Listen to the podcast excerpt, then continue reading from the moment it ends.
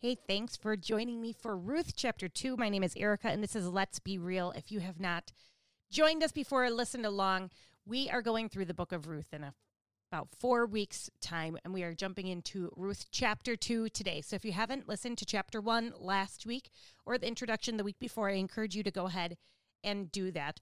Also, there's some things that I would love for you to be able to see this week as we talk about chapter 2 so, in my post on social media or in the podcast notes, there's a link to the slideshow presentation that I'm using when I'm teaching this class in person. So, you have access to that to look at some of the slides, to see some of the things that I'm going to try to explain as we quickly kind of just walk through, read through, and talk about Ruth chapter 2.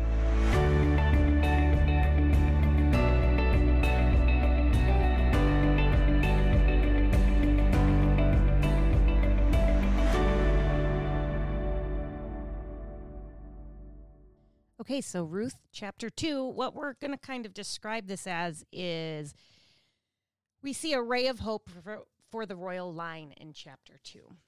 So we're kind of in act 2 if we continue along the lines of this drama picture, this kind of play. We're in act 2. We see the attention shift from Naomi and Ruth to Ruth and Boaz. Then we have a new main character in this section in Boaz, and we're going to see three different scenes. We're going to start in the home of Naomi and Ruth. We're going to go to the field of Boaz, and then we're going to be back at home. And one of the things that I had mentioned that I would love for you to be able to see is kind of the structure of the writing of chapter two. And I have it available for you on the slides, but maybe you can picture it with me. Picture it almost an outline of A, B, C, D, E, and F, and then working backwards from F back E back D, back C, back B, back A, kind of like this boomerang effect almost in how this chapter is written. And it always amazes me that, man, Hebrew writing really is quite lovely and impressive. And uh, I don't think I always give it enough credit. But what we see in verses one through three, we see this introduction with, with the focus on Boaz. And then the second part, we see Boaz blessing his coworkers, and he takes notice of Ruth. We see Ruth's desire and determination to glean in Boaz's field. And then we see Boaz's invitation to Ruth to drink. And then he makes a charge to his men. We see Ruth's response to all of that. We see her amazement at Boaz's grace in verse 10. And then, kind of the climax and the fulcrum of chapter 2 is we see Boaz's praise and his blessing of Ruth. And now we kind of work backwards in the same format. We see Ruth's response again and amazement at Boaz's grace to her. One step back, we see Boaz's invitation to Ruth to eat and another charge to his young men.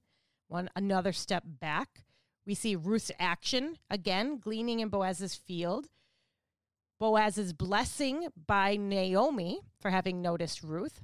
So we have another blessing. And then we come back to a conclusion with the focus on Boaz. It is a mirror forward a climax in the middle, and then backward. And it's actually really cool to kind of see and just follow and to give credit to the author where credit is due. I'm like, oh, I would have never noticed that if somebody had not pointed it out to me. So, just some cool little literature, literary style information for you and inspiration if you're into that kind of thing. So, let's just jump into kind of reading. Let's start with a couple verses, and I'm just going to stop and share some information and commentate a little bit as we go chapter 2, verse 1. Now Naomi had a relative of her husband's, a worthy man of the clan of Elimelech, whose name was Boaz. And I'm actually going to stop right there at verse 1. I hope this doesn't take forever to do this, one verse at a time. Um, I just want to point out how the sentence is constructed. It starts with Now Naomi had a relative of her husband. It doesn't start out with Boaz's name. So we're learning some important information before we even get to who it is that we're talking about. And the word that's used here in Hebrew, translated as relative, is the word moda. It's a relative, it's what clan this person belongs to. What it's really saying is this is a close relative, kind of like a cousin. We'll see the word later. It's karoblanu. It's like this is our close relative. Here it does not yet say a very common word, which we'll see shortly, of kinsman redeemer. We're just talking about there's this relative that Naomi is describing. He is a nobleman, Ishgabor Hayil, a man of mighty strength. This might have been a word used at times to describe a military man, a fighter, someone of social status, of social standing, of great wealth, someone that's just in a high social standing in the community, someone of noble and moral character. He's a well to do land owner. We see him in high standing when we see him at the gate. So we see this word, this noble man, a man of mighty strength, used to describe this person that we see in just a moment. His name was Boaz. So he was the cl- from the clan of Elimelech. So this is the subdivision of the family. We've kind of seen the discussion on what Ephrathite is, right? And like a farmer, a landowner, someone who is wealthy. We know that of Boaz in a little bit. And what's co- interesting about the name Boaz is it actually means in the strength, but it sort of stops. We don't know what it means in the strength of what? We can presume in the strength of God, but but we don't know. And we actually don't see the name Boaz used again throughout all of scripture. The only other time that we see it, it's not used in the name of a person. It's actually used to name one of the pillars in the front of Solomon's temple. So we don't really have any more in depth study on the name Boaz or any comparison or further definition, but we know it's in the strength of, and we presume it means God. So now we see two different parts coming up in the next couple verses. We're going to see an initiative of Ruth, and then we're going to see a good fortune of Ruth take place. And we are going to read verse 2. And Ruth the Moabite said to Naomi, Let me go to the field and glean among the ears of grain after him, in whose sight I shall find favor. And she said to her, Go, my daughter. So she set out and gleaned in the field after the reapers. And I'm not even going to finish that verse because I want to talk about this a little bit first. We are in the time of the judges. We have talked about how ridiculous it is in the time of the judges. The apostasy is horrible. like it's there's just so much horror going on in the world. For Ruth to go out and glean is not any sort of guaranteed lovely hard work in the sunshine farming experience that we can kind of glorify it and have this lovely picture of a lady out in the sun in the field even if she's working hard there's a lot of potential danger involved in the time that she is leaving she's not taking this decision lightly they're in a place of desperation. What are we going to do? And Ruth is like, Well, this is what I need to go do because what else can we? What else do we have? So we really see Ruth's character here when she's talking to Naomi and saying, Hey, I am would like to go glean in the field. And she kind of puts a, a little hope out there among the ears of grain after him, in whose sight I shall find favor. That word favor there is also grace. Like, I'm going to go glean someplace where I'm going to find grace and favor because I know that this is a tricky situation. We see her character in the in the light of her actions. We see that she spoke, she went, she came, she gleaned. She is now the primary actor in chapter 2 and Naomi is the reactor because that's all she can do. So we start in the house. We see Ruth. She kind of seizes this initiative. She is still called Ruth the Moabite. Pay attention to the author and how they keep saying Ruth the Moabite. They're trying to remind you these people, the Moabites, they were despised. They weren't exactly friends or welcome. However, her status here would not deter her from making something of her life, and she takes life into her own hand. So she's talking to Naomi. She's not really asking Naomi for permission, but that she's stating, like, this is what I'm going to do. I think I should do this. She has a strong desire for whatever reason. Maybe God has put that in her heart. She's come up with an idea and she's simply asking for feedback. Naomi affirms her idea and her plan, like, okay, and she supports it. She wasn't just going to get up and go and leave someplace. Ruth has this plan, this idea. She's going to go glean. She's not going to go harvest. There's two separate words that are used for gleaning and for harvesting. Harvesting is a general expression of kind of the whole harvest, like all the work. It's the cutting, it's the threshing, it's the storing, it's the beginning to end. It's a lot of work. Threshing, gleaning, on the other hand, this is a very specific action, a very specific word used for scavengers. You come and you pick up the ears that the harvesters accidentally dropped. Um, the righteousness of the Torah.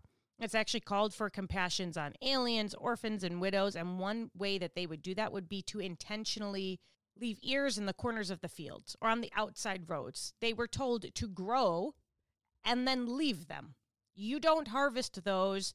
Those aren't for you. Those are for the needy. This is sort of like the food stamp program of the ancient Near East and ancient Hebrew culture.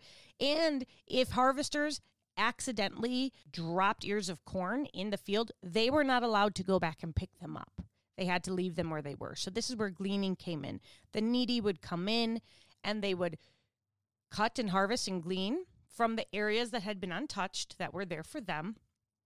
Or they could go out into the fields behind the harvesters and look for anything and everything that they drop and quick pick it up. So Ruth here, she qualifies to glean as a widow and as an alien but she can't really count on the fact that the owner and the harvester are going to treat her well. So, this could be dangerous, which is why she asks and hopes and prays essentially that she's going to find grace in the sight of an owner. The word grace here, it's hen, H E N in Hebrew. We're actually going to see the significance of that word, and it's going to come back out in the next scene as we see her interacting with Boaz. But the irony here is that she is looking for grace in the land of the Israelites, of the Hebrew people. She's a Moabite. And if you're familiar with the story, and I think I maybe touched on it in the introduction, is that when the Israelites are coming up out of Egypt and they're traveling to the promised land, they stop in the nation of Moab and they ask, Hey, could you give us some bread? we're passing through. We're not going to do anything to you. We're not here like on a military campaign. We're not fighting. We're just moving through. But could you give us some bread to eat? And the nation of Moab said, No. Now we have a Ruth the Moabite, which they keep reminding us, now in the land of Israel, hoping for grace to get away to have bread, the very thing that her people did not extend to the Israelites, she is now seeking from them in return. Hence, why she's very hopeful that she can find somebody with some grace. So Naomi says, Go. And Ruth is comforted by her response. And she's like, Okay, well, here I go. Naomi actually gives her a blessing and by saying, Go, my daughter. My daughter is this phrase, it's this term of endearment, of concern of compassion as well as also from age right? Naomi is older she's speaking to a younger person she's like go my daughter. It's essentially her blessing. So ruth in verse 3 so she set out and went and gleaned in the field after the reapers and she happened to come to the part of the field belonging to boaz who was of the clan of elimelech. So we're going to stop a second. And we're going to talk about the good fortune of ruth that we see happen here in verse 3. Verse 3 is saying that so she set out and gleaned in the field after the reapers, and she happened to come to the part in the field after the reapers. She happened to. Other versions kind of are saying it a little bit differently, but in a in a sense they're saying by sheer luck she came across the field allotment belonging to Boaz. And this is a very shocking and a very rare phrase in Hebrew. This is not something that they would have said because they don't really believe in luck, coincidence. Everything is out of divine providence. The Hebrew wording here actually would be translated, would be her chance, chant upon the field allotment of Boaz. And this sort of comment actually only happens one other time in scripture. We see it in 1 Samuel 6 9 in regards to the Philistines how they saw the notion of chance. So they are sending the Ark of the Covenant back to the Israelite people on the back of cows. Um, I don't know if you recall the story at all, but the Ark of the Covenant was taken in battle against the Philistines. You know, it wasn't even supposed to be out, but whatever. They take it, and while they have the Ark, they suffer horrible plagues. And they're like, what in the world? This is horrible. Send that thing back. We don't want it. So they put it on the backs of some cows and they put those cows on the road pointing to the Israelites and they kind of send them out like, all right, go. They're like, if it goes back and all of these plagues disappear, then it wasn't chance that all of these things happened. So here we see something very providential for Ruth in a number of ways we see Boaz become over the top in his grace toward her. And that was what she was hoping for this hen. She's like, oh, I'm hoping to see grace. But she gets like lavish grace. And we see Boaz just happened. Coincidence? No. To be from the same clan. What are the chances all of these things align? No chance. This is God's providence working. If Ruth ended up at the field of Elimelech's actual kinsman redeemer, the first kinsman, this story would change right here and go very, very different. There would have been big trouble. And we know that because he was getting rid of aliens and widows. And we assume that due to the fact that he, as the first kinsman redeemer in line, and we'll talk about this again later when we see it happen, rejects Ruth. He doesn't take her, he doesn't do what the Torah is calling upon him to do. We are not seeing righteousness and obedience and direction from the Torah out of this first kinsman redeemer. So the fact that she actually ends up at Boaz's, which is a a moda, just a close relative down the road, but from the clan of Elimelech, again, not chance. It is the providence of God that she ends up in the next near kinsman. Like it'd be really easy to be like, oh, look, she ended up right at the door of her kinsman redeemer. What luck. Well, no, not even. The next one, a different one, which is really cool. So we're going to keep reading. And behold, we're in verse 4. Boaz came from Bethlehem, and he said to the reapers, The Lord be with you. And they answered, The Lord bless you. Then Boaz said to his young man who is in charge of the reapers, Whose young woman is this? Not who is that, whose young woman is that? Because we know in the culture, women are underneath the head of their father, their spouse. They're protected and kind of labeled under men, correct? So, first, if I back up, we see Boaz come from Bethlehem. He's coming from town and he's heading out to his field. And one of the things I'd love to mention about the fields is that picture just a big expanse of land, of farmland, kind of broken up into squares.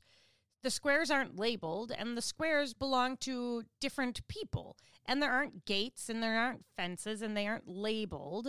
A farmer would know his square, his allotment of land, just by the location, maybe how things are grown or what they're growing or how it looks. Ruth would not have known how to pick between that square of land over there or this one or this one. Like they all looked the same. She just kind of showed up and it keeps building on this whole idea of her chance chanced upon, this idea of providence and not luck. So we see Boaz come from town where he lives. He's the landowner. He doesn't work at his fields all the time. He's coming in to town. And we know that it's kind of an exclamation of like, hey, behold, hey, look, Boaz is here. Out of surprise because it says, and behold, Boaz came from Bethlehem. So the employees would have been like, the boss is here. Hey, look, like this doesn't happen particularly every day. So let's talk about more providence. Here is Boaz. He comes and then we see him put a blessing or say, The Lord be with you. And they respond back, The Lord bless you. As a reminder, we are in the time of Judges. So, what we're seeing is we are seeing a boss, a remarkable scene actually, in how he speaks to his employees and how they respond.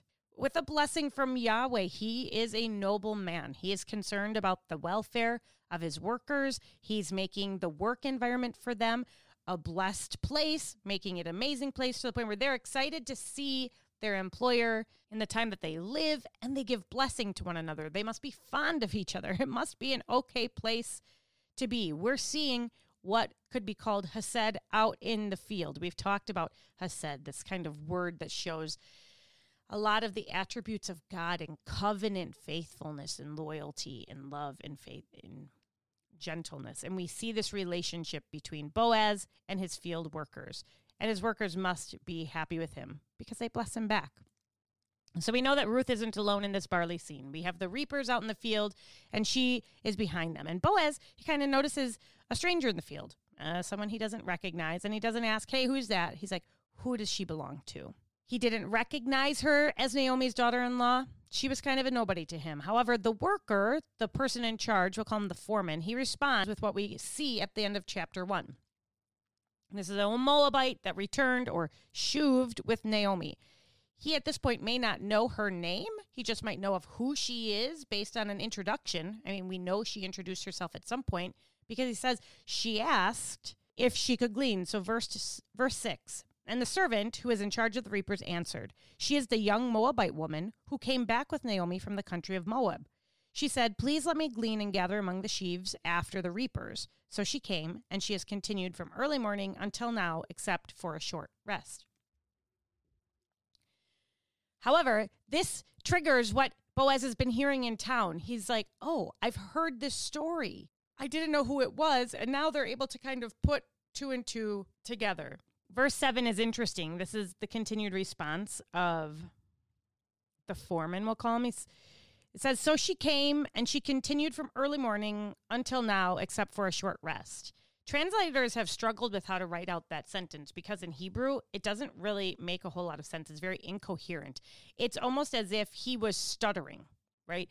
Is if he was maybe getting caught in something, saying something that maybe he shouldn't have, or maybe he was painting a negative picture because it's actually like she stood from mor- morning until now it's broken up and they have had to try to make it into a sentence because they're the guess is that you know this young man has painted ruth maybe with negative strokes by saying yeah and she just came She's this Moabite. He says it twice from Moab. She asked to glean in the fields. She could have just gotten stuff from the corners and the edges, but she wants to glean out in the fields with everybody else.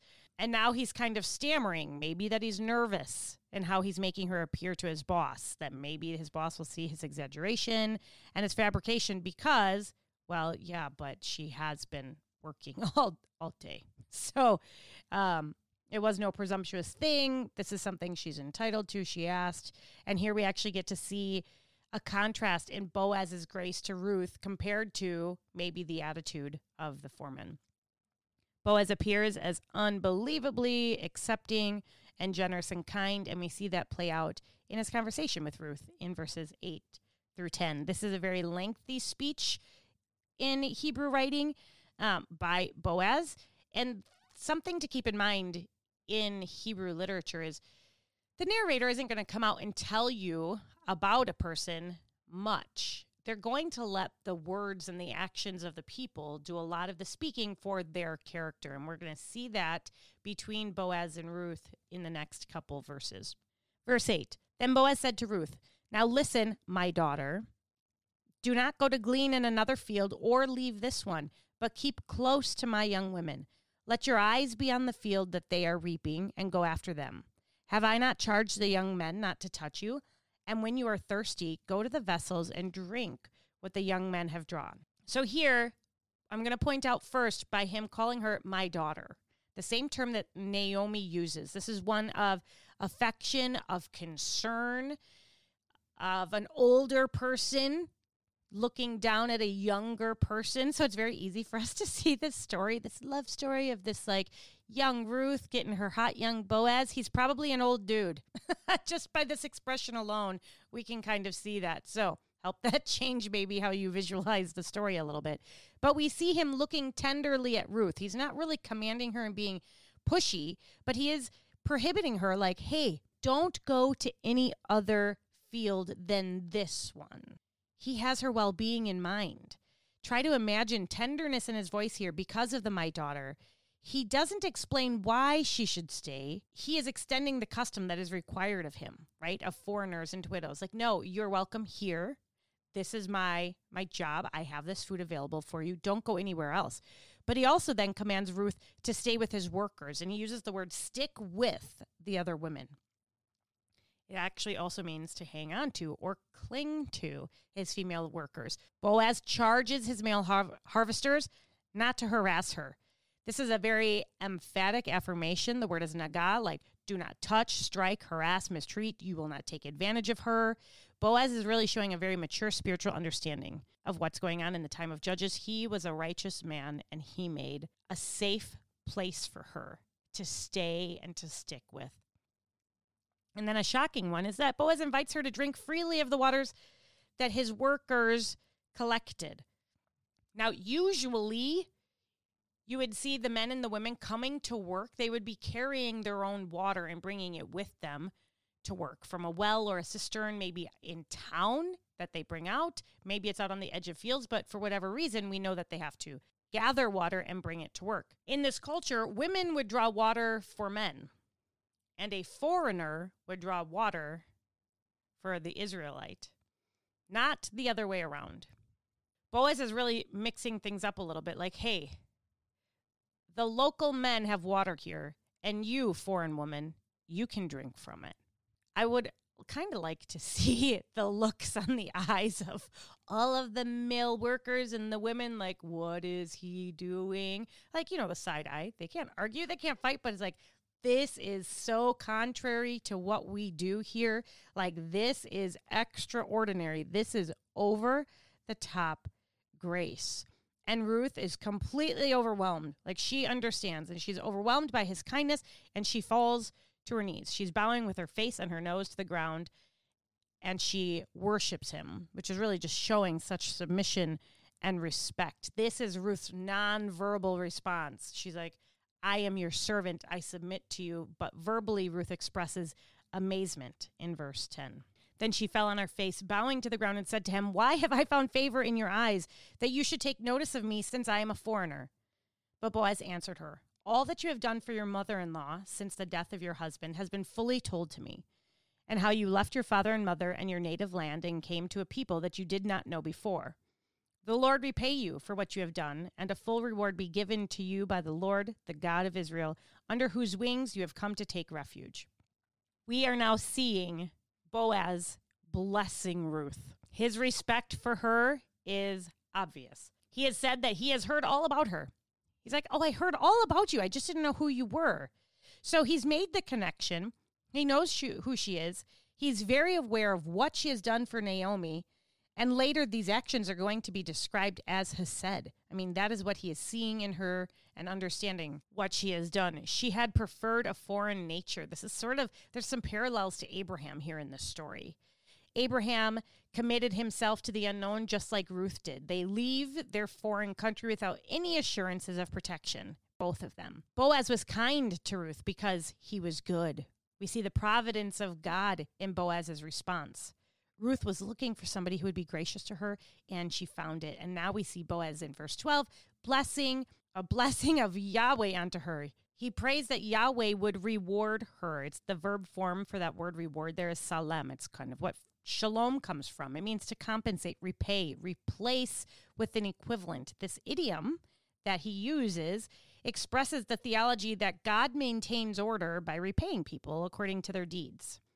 Proverbs 19:17 says whoever is generous to the poor lends to Yahweh and he will reward him for his actions.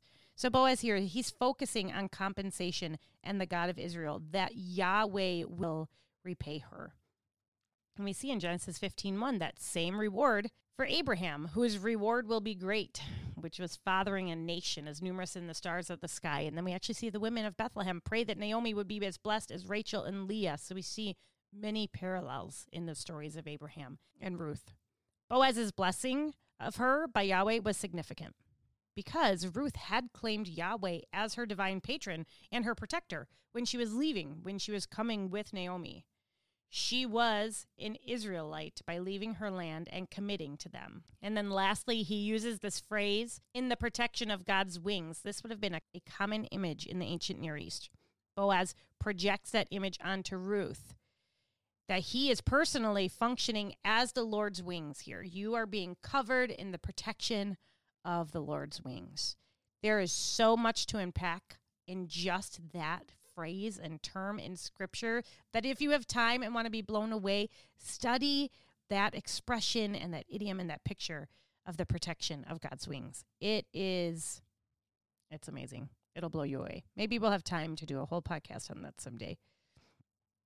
We're jumping into verse 13. We get to see Ruth's second response to Boaz. We're kind of working our way back. That was the climax, right? This blessing that he gives to Ruth. And now we're working our way backward in mirrored order. We see Ruth responding for a second time in verse 13. Then she said, I have found favor in your eyes, my Lord, for you have comforted me and spoken kindly to your servant, though I am not one of your servants.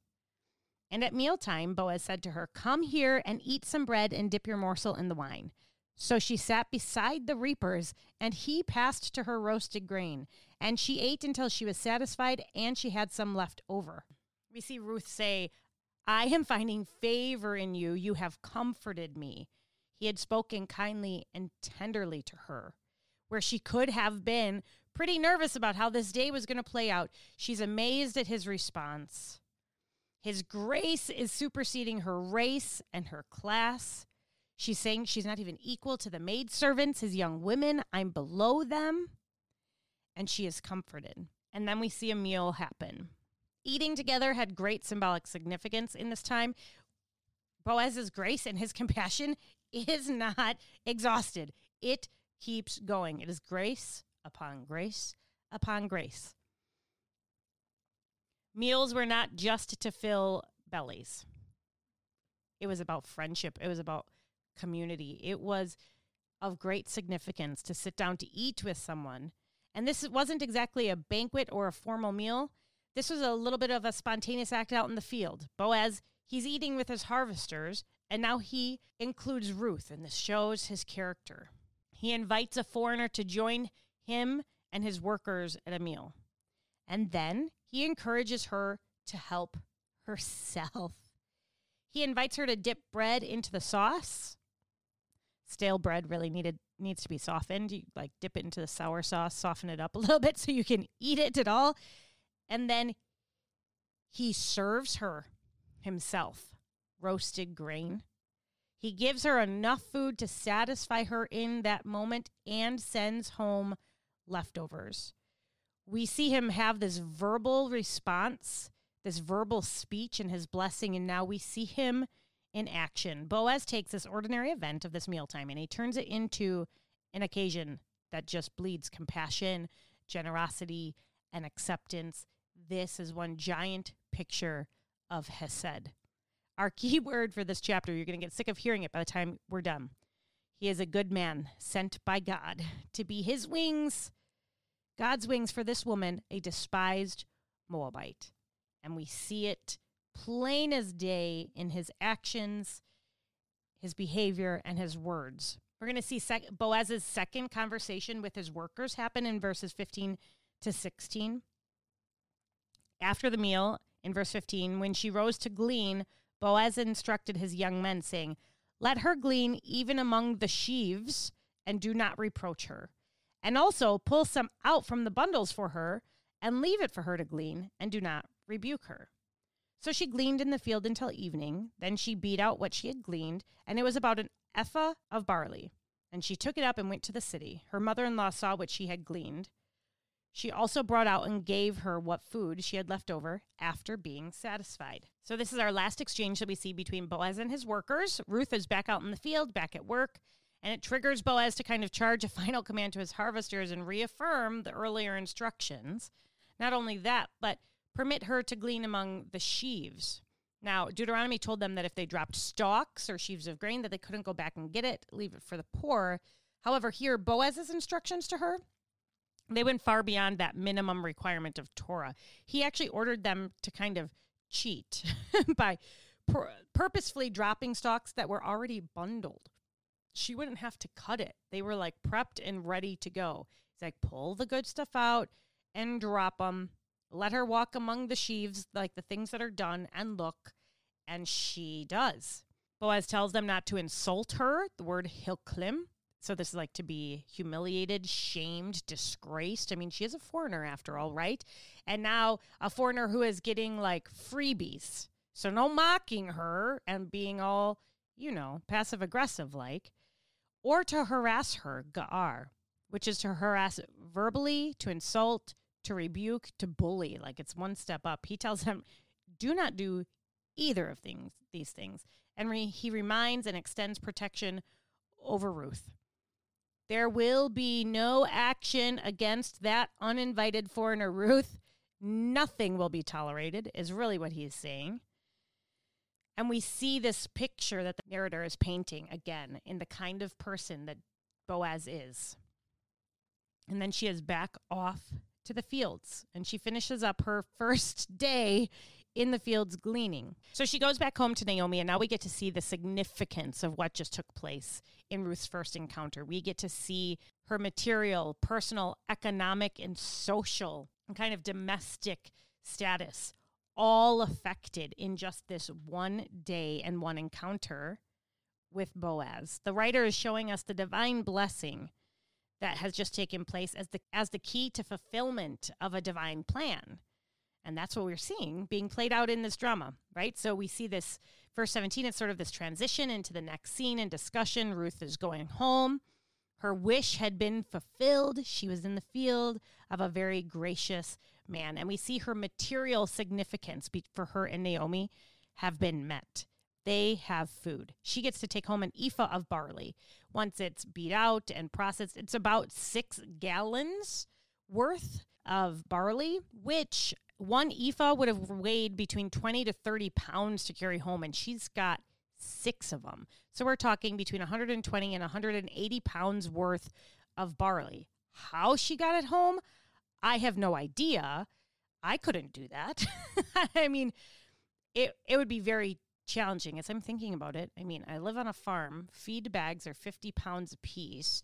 So that would be maybe three of them. I could maybe move one bag, like walk it up a little ways, come back, get the other two, drag them to meet, and kind of do this back and forth. Maybe there's a cart.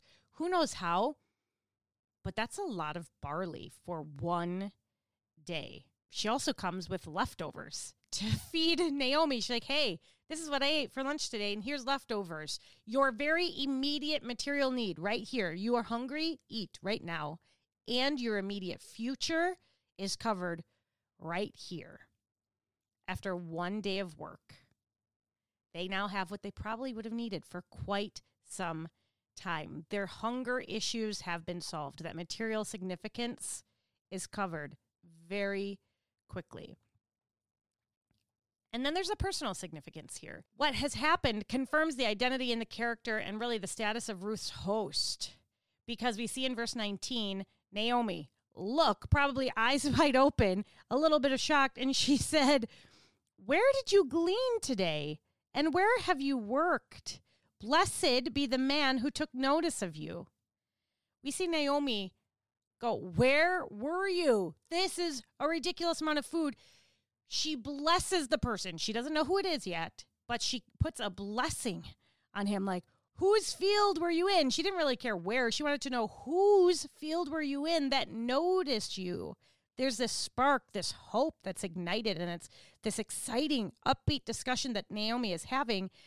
And before Ruth answers, she's just busting out and blessing. Ruth has no idea who this guy is. But we do know that he paid attention to her. So Naomi asks, Where did you glean today? And Ruth answers her back with, Who? So she told her mother in law with whom she had worked and said, The man's name with whom I work today is Boaz. And Naomi said to her daughter in law, May he be blessed by the Lord, whose kindness has not forsaken the living or the dead. Naomi also said to her, The man is a close relative of ours, one of our redeemers. And Ruth the Moabite said, Besides, he said to me, You shall keep close by my young men until they have finished all my harvest. And Naomi said to Ruth, her daughter in law, It is good, my daughter, that you go out with these his young men, lest in another field you be assaulted. So she kept close to the young women of Boaz, gleaning until the end of the barley and wheat harvest, and she lived with her mother in law. So Ruth answers. She says, It was Boaz.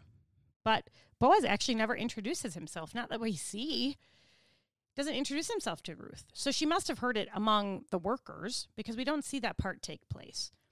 And when she says, "Oh, well, it was this this guy. I guess his name is Boaz," Naomi she erupts into a second blessing for him, a blessing that follows very traditional Hebrew pattern. Blessed be he by Yahweh, because he has not abandoned his loving kindness or his hesed toward the living and the dead. Boaz here is the receiver of this blessing. Naomi is recognizing that Boaz signifies the wings of the Lord by offering protection and provision, by being gracious to Ruth. He has honored the deceased of the family as a whole. His gracious loyalty to his family and clan Elimelech, This is Hesed. To Naomi, Boaz is now embodying divine grace. They have received favor from God.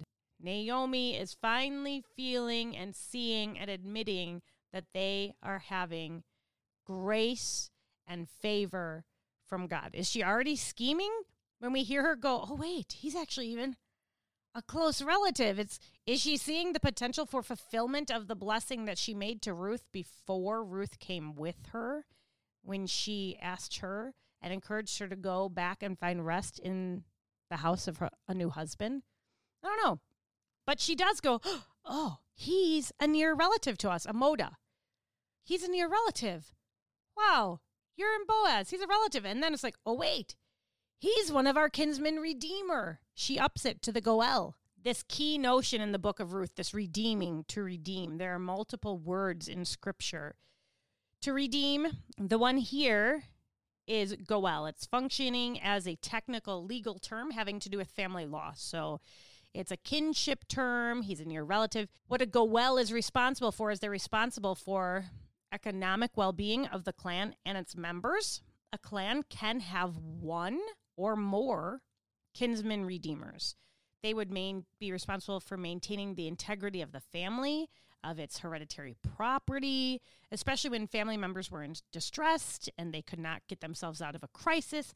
A kinsman redeemer would step in throughout Numbers, Deuteronomy, and Leviticus, it's actually laid out there about five different circumstances that required the intervention of a kinsman redeemer in a clan or in a family. If there was a need to buy back hereditary property that had passed into hands of persons outside of the clan, that is when a kinsman redeemer would step in. They would also step in to purchase the freedom of individuals within the clan who had sold themselves into slavery because of poverty. So think indentured servant willingly sold themselves.